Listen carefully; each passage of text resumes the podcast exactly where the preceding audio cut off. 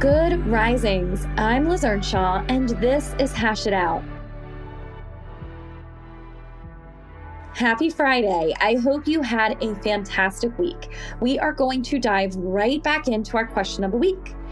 My partner and I are in a pursuer distancer dynamic. What do you do when the pursuer needs the flooded distancer to comfort them during a conflict? What are some strategies? So far, we have looked at common conflict patterns, breaking down pursuing and distancing. We've looked at what it might actually look like in a relationship. We've talked about what to do in order to prevent the pattern in the first place. And yesterday, we looked at how to map your conflict pattern. Today, I want to address the entire core of the question How can the distancer comfort the pursuer? And I have kind of already been answering it. Because first, the distancer and the pursuer need to know that there are, in fact, conflict patterns, and they're going to have to recognize that they're common and that there are ways to work them out. Otherwise, they will both feel shame, they will both feel overwhelmed, and they will be likely to close off about changing. And then they might start to think really mean thoughts about each other and blame each other.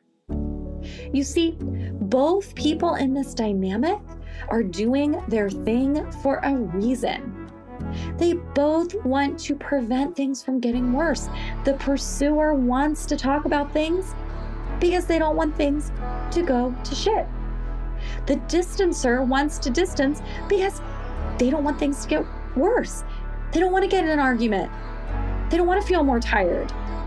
They just want to prevent things from getting worse. So, actually, both people usually kind of want the same thing. And if you can recognize that the dynamic is both common and also making things worse, it might help you to motivate you to do something different. So, if you are a pursuer or a distancer, make sure to listen to Monday's episode so you can hear that it's really common for people to be in this pattern. The awareness is your first step towards change.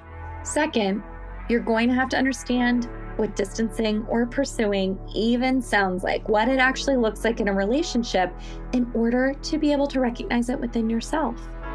Before you can even begin to get the comfort you need as the pursuer or offer it as the distancer, you need to know that you are in fact doing something that might be preventing yourself from either getting that comfort or giving it. And then you need to identify what it is. Make sure you listen to Tuesday's episode where you can begin to identify. The third step towards change, which we've looked at, is to be able to consider your pattern, to map them. We did that yesterday. So now you know exactly what the pattern is and you're making a commitment to change it. For the sake of this question, if you decided that you are going to change that part of the interaction where you shut down instead of reassure, that is great. You've made a choice. And as the pursuer, my guess is you have figured out that there is something you might be doing that is keeping your partner at a distance. And so you've made a choice to maybe change that. So you have to make a choice. By this point, you've built awareness, you've identified the issue, you have made a choice. Now, I would like to share with you some things that you could do differently. So, here is a big secret about the pursuer distancer dynamic. And sometimes it is hard to take in. But what I can tell you from working with hundreds of couples is that it works. So, when people are in the pursuer distancer dynamic, the best way to change it is to learn how to flip roles.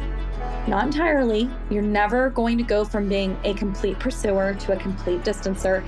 You are never going to go from being a distancer to complete pursuing. And what you need to learn to do is to switch roles. So if you're a distancer, your partner is going to pursue you less when you start to move towards them on your own. When you reassure them, when you have conversations, when you give them information, they're going to feel safer with you. And because of that security, they are going to be less likely to chase you. And if you're a pursuer, learning how to offer breaks in conversation, how to give some trust, to allow the person to take space, how to schedule ahead, how to pick a good time. That's going to allow your partner to have space to lean into, to get closer to you. So that's the first tip. You have to be willing, as the pursuer, if you want that comfort, to give some space. And if you're the distancer and the pursuing is really overwhelming to you, it's your job to learn to lean in, to offer comfort to the other person, to have the other person feel pursued. Okay? So that's a really big, important secret. But here are some other things that I want to share with you that you can do differently. Number one, if you are the distancer and you catch yourself shutting down in a conversation, call the elephant out in the room. If you are the pursuer and you catch yourself going on and on and on, call the elephant out in the room. Catch yourself out loud. Honey, I recognize I am totally shutting you down right now. Babe, I'm really sorry. I realize that you said it's not a good time and I keep talking about it. I'm gonna give us a break. And reassure I love you. I just truly can't talk about this right now. Or I love you so much. It's really hard for me, but I'm gonna give us some space. Calling out the elephant in the room is huge. It Puts you both on the same page. It kind of awakens some new awareness in both of you. And telling the person you love them, being honest about what's happening for you at the same time while telling them that you love them goes a long way. Okay, number two. Talk to each other when you're not in conflict and come up with a plan. Discuss together what the best times to talk tend to be, how you can best set up a convo. So, do you prefer a heads up? Do you like to take time to think about things? And, you know, for the pursuer, maybe you want to say, even if I bring something up and it's not a good time for you, it helps me if you let me know when I should check back. Come up with a plan. As the pursuer, let your partner know. Next time we get into this argument that we get into where we're pursuing and distancing, this is what really helps me to feel comforted. You know, even if you can't talk to me, it would really help if you give me a hug. Even if you can't talk to me, it would really help if you gave me a kiss. It would really help if you just told me you love me. Those things will help me. So that's part of coming up with a plan.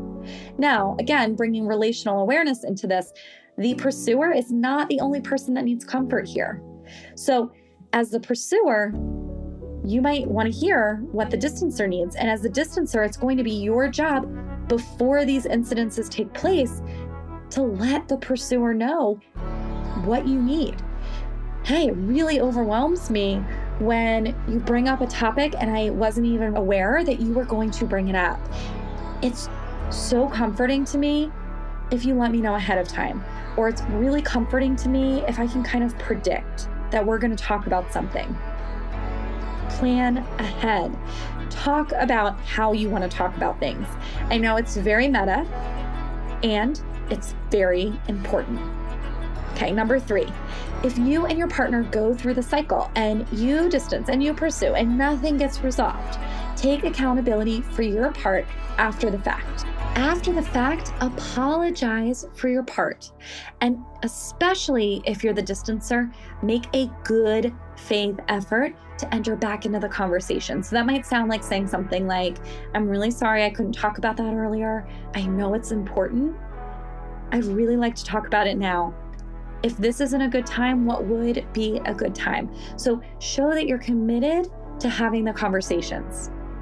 The first suggestion works in the moment. It helps the other person know what's going on for you internally and lets them know they're loved even when you can't engage. So, whether you're the pursuer or the distancer, you both have that job. You have to let the other person know what's going on for you, and then you have to let them know that they're loved because both of you have a job to communicate and comfort each other. The second suggestion works before by letting your partner know that you're committed to making this better together. So, this is helping you to plan before the event.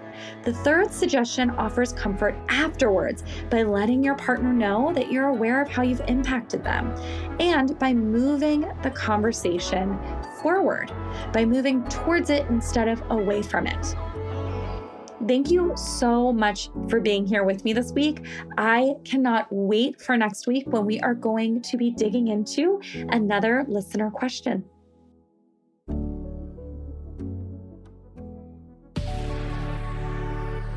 I'm Liz Earnshaw, and you can find me at Liz Listens on Instagram.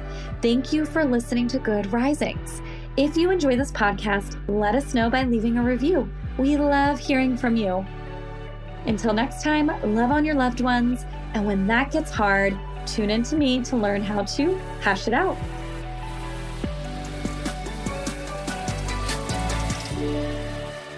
Good Risings is presented by Cavalry Audio. When you need mealtime inspiration, it's worth shopping Kroger, where you'll find over 30,000 mouthwatering choices that excite your inner foodie. And no matter what tasty choice you make, you'll enjoy our everyday low prices, plus extra ways to save, like digital coupons worth over $600 each week. You can also save up to $1 off per gallon at the pump with fuel points. More savings and more inspiring flavors make shopping Kroger worth it every time. Kroger, fresh for everyone. Fuel restrictions apply.